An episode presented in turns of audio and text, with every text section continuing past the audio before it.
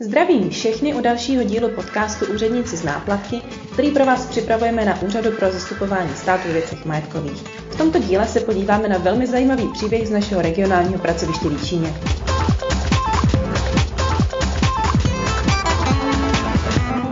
ZSVM připadají z trestné činnosti různé movité věci, od nářadí přes playstationy až pokusy oblečení, které byly použity ke spáchání trestného činu nebo byly trestným činem získané.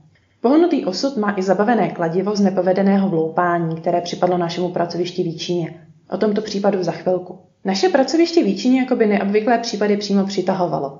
Na konci minulého roku řešili zdejší kolegové likvidaci barev, které byly zabaveny sprejerovi, nebo například v listopadu nás informovali o bankovkách v hodnotě 2000 korun, které připadly u ZSVM poté, co byly peníze nalezeny v místnosti pro přebalování dětí ve Valdické věznici.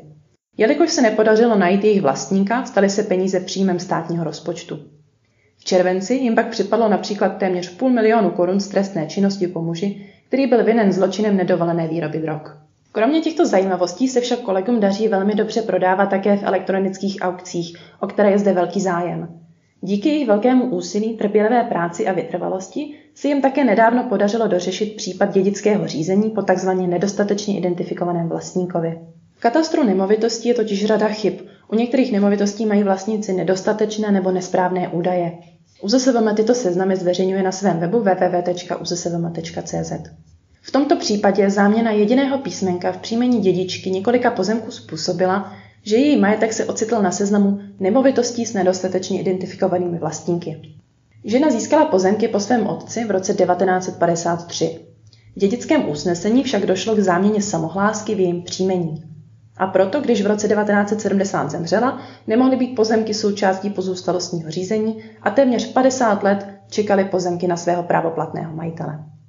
Naši kolegové Výčině však problém zdárně vyřešili.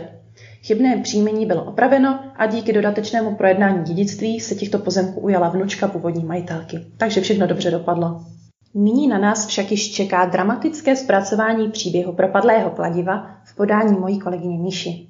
Zdali se jedná o historku, která skončí v propadlišti dějin, nebo sami propadnete příběhům UZSVM, necháme na vašem posouzení.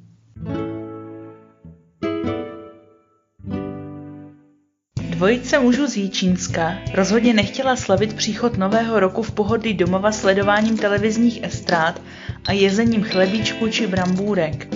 Značně posíleni alkoholem zatoužili po nějakém dobrodružství.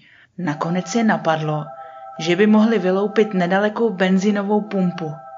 A tak se vydali na cestu. Šli hlubokým a temným lesem. Prodili se těžkým mokrým sněhem.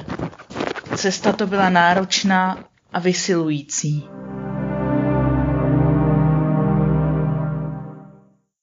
Když dorazili na místo činu, jeden z mužů kladivem rozbil výlohu a pak do ní ještě několikrát po vzoru akčního hrdiny kopl. Do kvalit slavných bojovníků měl ovšem daleko, neboť si na noze způsobil četná řezná zranění. Zatímco se muž s poraněnou nohou pomalu vracel domů, jeho komplic s vidinou velkého úlovku vlezl dovnitř provozovny čerpací stanice. Už už sahal po penězích v pokladně, ale vyplašil ho alarm. Muž se proto rychle a zběsile vydal na útěk zpátky domů.